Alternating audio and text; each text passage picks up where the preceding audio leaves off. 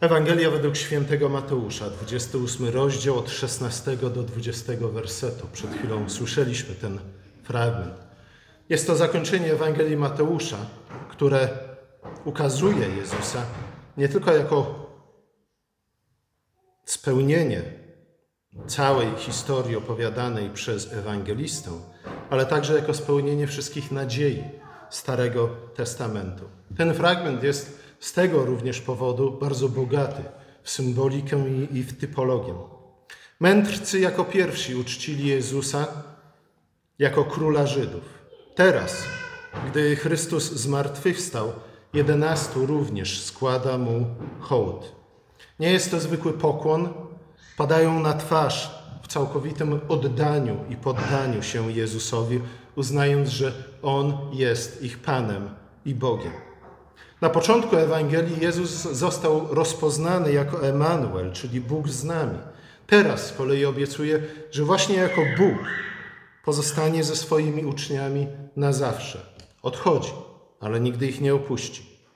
Jezus jest Bogiem na świętej górze, na nowej górze Synaj. Poucza uczniów, przypomina im o swoich przykazaniach, mówi, aby ich przestrzegali i aby ich nauczali.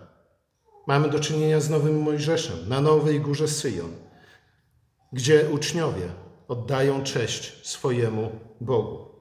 Jezus jest również nowym Józefem. Skąd to wiemy?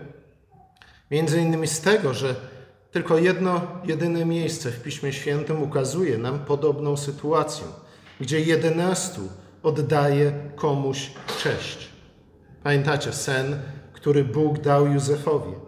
Sen, w którym słońce, księżyc i właśnie jedenaście gwiazd padają, aby oddać mu cześć. W historii Józefa sen ten w końcu prowadzi do jego zmartwychwstania i spełnia się w jego powrocie do życia.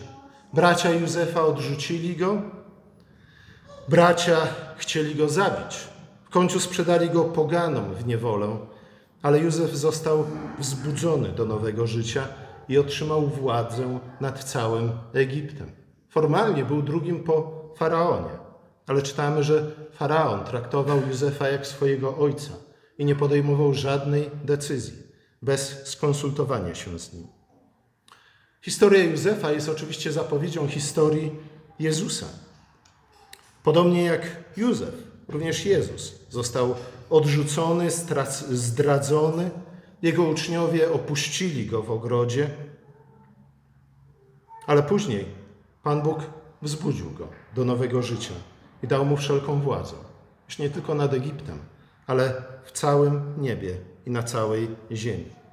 Historia Józefa, a zwłaszcza jego ponowne spotkanie z braćmi, pozwala nam uchwycić bardziej psychologiczny wymiar tej chwili, tej historii.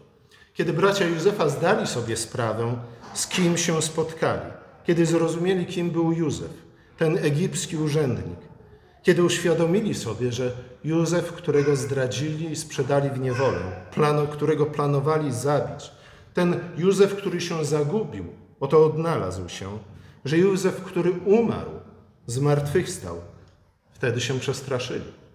I to było jak najbardziej zrozumiałe. Doskonale pamiętali, co uczynili Józefowi, w jaki sposób go potraktowali. Więc teraz, spotykając się ponownie z Józefem, przychodzi im do głowy jedna myśl: czy może się na nich zemścić? Zemścić za to wszystko, co mu uczynili. Ale Józef zapewnia ich, że całe zło, które mu uczynili, Bóg postanowił zamienić w dobro, aby dać zbawienie wielu ludziom. Właśnie w świetle tej historii, ponownego spotkania Józefa ze swoimi braćmi, kiedy zgodnie ze snem, który lata wcześniej Bóg mu dał, padli przed nim na twarz i oddali mu hołd. Powinniśmy czytać to spotkanie Jezusa z jedenastoma. Uczniowie Jezusa również mają powody do strachu, do lęku, do obaw. Ostatni raz widzieli Jezusa w ogrodzie, skąd uciekli, pozostawiając go. Uciekli przed strażnikami aresztującymi Jezusa. Teraz Jezus powrócił i mówi, że chce się z nimi spotkać. Słuchajcie, to trochę jak spotkanie z panią dyrektor w szkole. Nigdy się dobrze nie kończy. I podobne myśli najprawdopodobniej, tak jak w przypadku braci Józefa, również pojawiły się w umysłach i w sercach jedenastu. Co Jezus im powie? Co usłyszą? Czy usłyszą może, jak mówi do nich: Odejdź ode mnie, nigdy cię nie znałem? A może usłyszą to, co Jezus powiedział wcześniej do Piotra: Myślisz o sprawach ludzkich, a nie boskich. Idź precz ode mnie, szatanie. Przecież Jezus wcześniej powiedział, iż każdy, kto się Jego zaprze, tego również On się zaprze. Jezus jest ukazany w tej historii także jako Syn Człowieczy. Syn Człowieczy, o którym czytamy po raz pierwszy w księdze Daniela. Tam prorok otrzymuje wizję kogoś podobnego do Syna Człowieczego, który otrzymuje wszelką władzę nad wszelkimi narodami. Zmartwychwstały Jezus jest właśnie Synem Człowieczym. Jego śmierć i Jego zmartwychwstanie wszystko zmieniły. Mateusz nie bez powodu używasz, zdaje się, siedmiokrotnie słów wszyscy, wszystko, wszelka. Jezus ma wszelką władzę i posyła swoich uczniów, aby czynili uczniami wszystkie narody. Mówi im, aby nauczali im wszystkiego, co im przykazał. I obiecuje, że będzie z nimi przez wszystkie wieki. To wszystko jest z sobą powiązane. To wszystko, ci wszyscy, ta wszelka. Ponieważ Jezus ma wszelką władzę, dlatego posyła swoich uczniów do wszystkich narodów i wszystkie Jego przykazania są ważne. Jezus jest również ukazany jako nowy Cyrus, jako nowy imperator, nowy cesarz nowego świata. Ewangelia Mateusza, jak już mówiliśmy, podsumowuje całą historię Izraela, podsumowuje wszystkie nadzieje i obietnice, które Pan Bóg dał swoim ludowi. Jezus wchodzi w rolę Mojżesza, Jozłego, Salomona, Elizeusza, Jeremiasza. Jezus przychodzi, czy też wychodzi z Nowego Egiptu.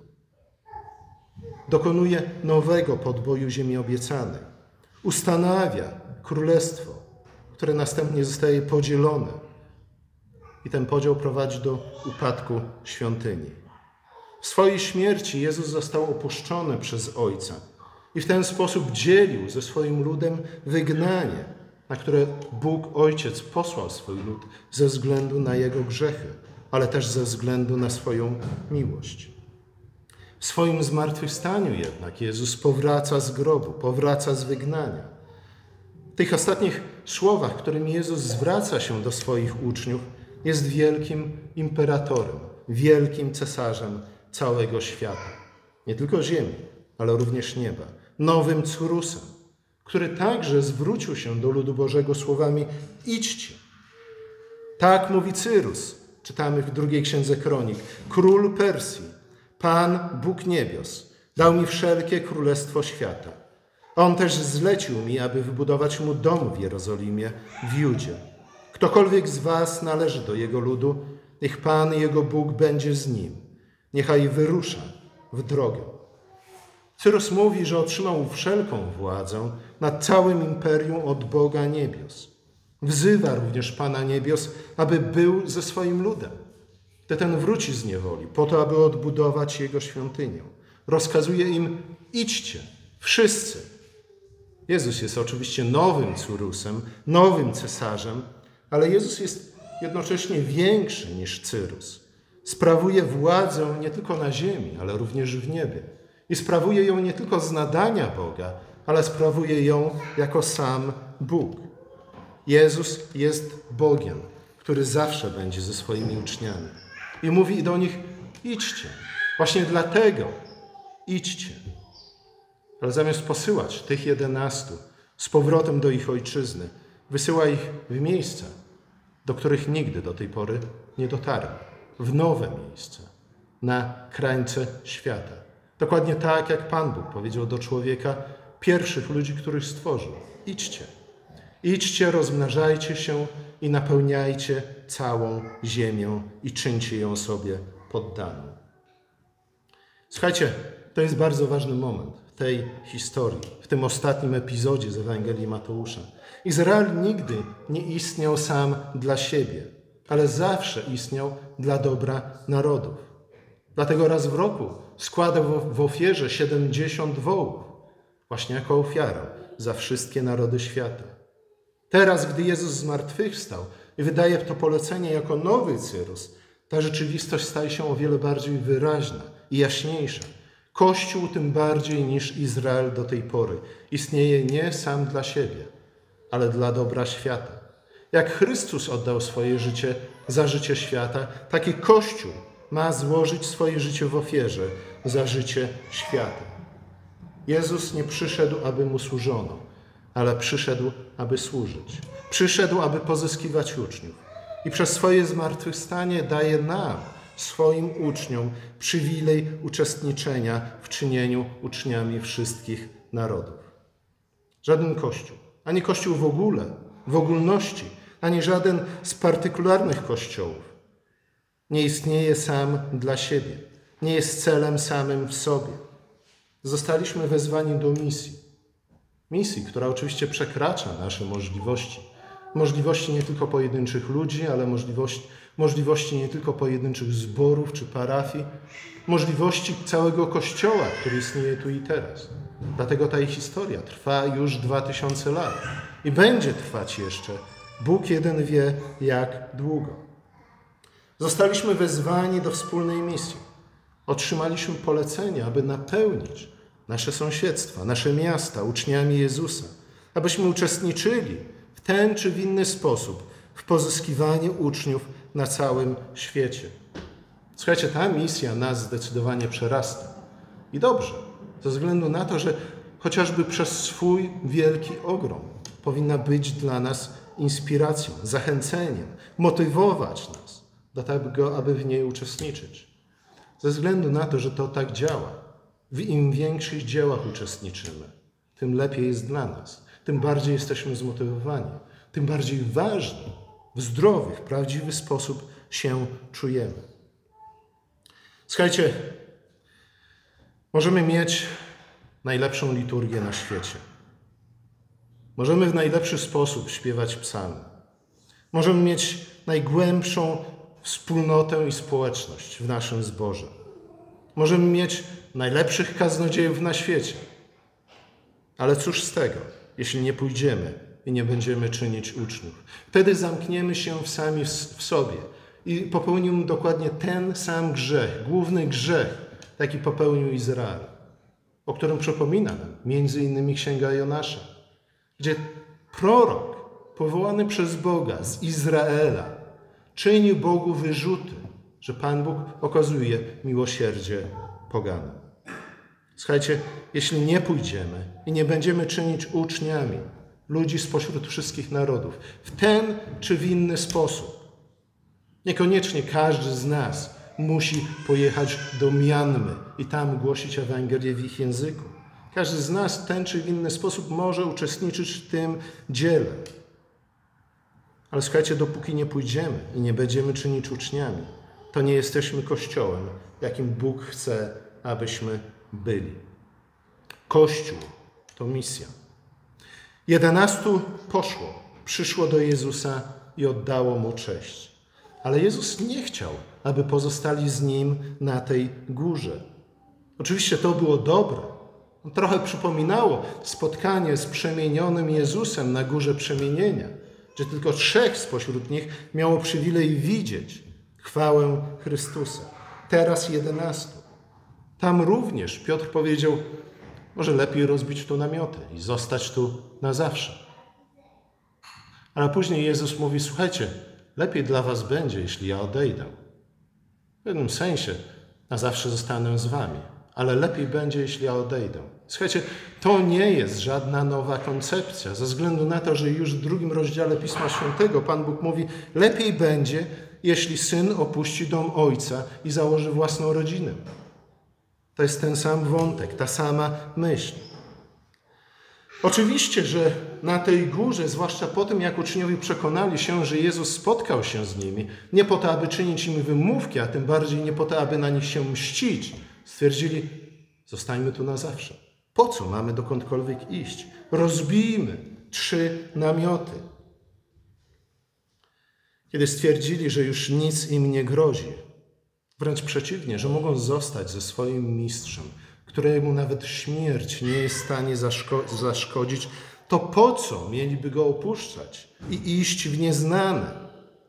W to nieznane, które według słów ich własnego mistrza kryło w sobie wielkie niebezpieczeństwo. Tu, na górze, jest miło i bezpiecznie. Dlaczego nie mielibyśmy zostać tu na zawsze? A jednak Jezus nie pozwala im na to i każe im odejść. Rozkaz Cyrusa idźcie. Kończy tak naprawdę historią opowiadaną przez Stary Testament, przez Biblię hebrajską. Idźcie, mówi Cyrus. I wtedy kończy się historia Starego Przymierza. Ewangelia Mateusza kończy się w dokładnie taki sam sposób. Idźcie, mówi Jezus, czyńcie uczniami. Słuchajcie, to nie jest szczęśliwe zakończenie, jak w wielu różnych bajkach. Nie, to jest zakończenie otwarte. Zakończenie, które tak naprawdę jest dopiero nowym początkiem. Śmierć Jezusa i Jego zmartwychwstanie nie były końcem Jego służby, ale raczej początkiem.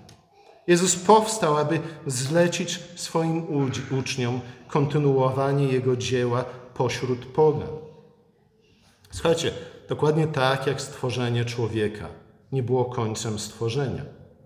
Dla człowieka, dla ludzi było początkiem.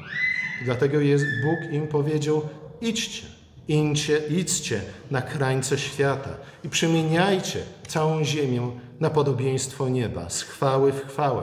Napełniajcie ją chwałą i poznaniem Stwórcy. Jezus teraz mówi: idźcie. Słuchajcie, to nie jest pierwsze idźcie, które znajdujemy w tym ostatnim rozdziale Ewangelii Mateusza. Najpierw anioł mówi: idź. Teraz znowu słyszymy: idźcie i czyńcie uczniami. Wcześniej też Jezus spotkał się z kobietami i mówi: idźcie i powiedzcie uczniom, że spotkam się z nimi w Galilei.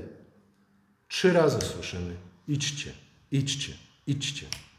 Ewangelia Mateusza pozostawia nas wszystkich z tym wyzwaniem. Czy pójdziemy? Czy będziemy czynić uczniami wszystkie narody? Czy będziemy je chrzcić i nauczać wszystkich przykazań, które Jezus nam zostawił? Słuchajcie, lubimy miejsca znane, miłe i bezpieczne. W taki sposób urządzamy sobie domy, ogrody, nasze najbliższe otoczenie, aby były znane, miłe i bezpieczne. W tym sensie jesteśmy jak koty, które nie lubią nowych miejsc. Zawieźcie kota w nowe miejsce, w jaki sposób zareaguje? Będzie spłoszony, będzie wręcz skamieniały, nie będzie wiedział, gdzie może pójść, co zrobić, gdzie czyha niebezpieczeństwo. Ale powoli, powoli zaczyna badać swoje najbliższe otoczenia i w końcu potrafi zniknąć na kilka dni. Lubimy miejsca znane, miłe i bezpieczne, ze względu na to, że to, co znane, jest bezpieczne, przynajmniej. W nieznanym zawsze kryje się jakieś niebezpieczeństwo. Czy będziemy wiedzieć, jak zareagować na to, co nowe? Czy odnajdziemy się w tym? Bóg wie, co nas tam spotka. Słuchajcie, dla jednych to, co znane, tym, co znane, może być Kościół. Dla innych rodzina. Dla jeszcze innych ich biznes albo praca. I właśnie w tym się zamykają, w tym się zaskorupiają, ze względu na to, że to jest znane. Może nie najlepsze, ale przynajmniej znane i przewidywalne. Nieznane wzbudza w nas zarówno lęk, jak i nadzieję. Jeśli to, co znane, postrzegamy raczej pozytywnie niż negatywnie, wtedy unikamy nieznanego. Słuchajcie, to jest główny problem historii rozwoju narodów i ludzi. W momencie, kiedy osiągniemy stan, który chcielibyśmy zakonserwować na zawsze, przestajemy iść, przestajemy się rozwijać. Już nic tak naprawdę od utrzymania status quo nas nie interesuje. I bronimy tego zażarcie i twierdzimy, że jesteśmy prawdziwymi konserwatystami. E, nie, nie na tym to polega. Jeśli to, co znane, postrzegamy raczej bardziej negatywnie niż pozytywnie, wtedy liczymy na to, że lepszy los, liczymy na lepszy los w tym, co nieznane, w tym, co nowe. Słuchajcie, w pewnym sensie to tłumaczy, dlaczego wszelkiego rodzaju hasła rewolucyjne Pobudzają bardziej tych, którzy nie lubią swojego życia, nie lubią stanu, w którym się znaleźli.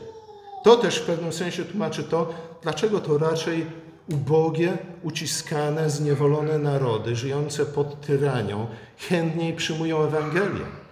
Ze względu na to, że dla nich wszystko, co niesie z sobą jakąkolwiek nadzieję, jest lepsze niż to, co jest. Jezus jednak mówi, że Bóg daje nam to, co znane, co miłe, co bezpieczne, nie po to, abyśmy zostali w tym na zawsze. Nie po to, abyśmy cieszyli się tylko i wyłącznie Jego dobrymi darami. Również Adam nie miał spędzić swojego życia w ogrodzie. Dlatego Bóg nie tylko powiedział mu idź, nie tylko posłał go na krańce ziemi, ale też powiedział mu o dobrym i pięknym złocie, ukrytym w kraju Hawila, po to, aby pobudzić Adama do tego, żeby poszedł zgodnie z wolą Boga. Podobnie jest z nami. Bóg daje nam miejsca znane, miłe i bezpieczne i powinniśmy być Mu za to wdzięczni, ale daje nam je jako przyczółki, z których mamy badać, penetrować, eksplorować i w końcu zasiedlać i przemieniać z chwały w chwałę to, co nieznane. Przemieniać to, co nieznane, w miejsca znane, miłe i bezpieczne. W miejsca pełne chwały i poznania Boga.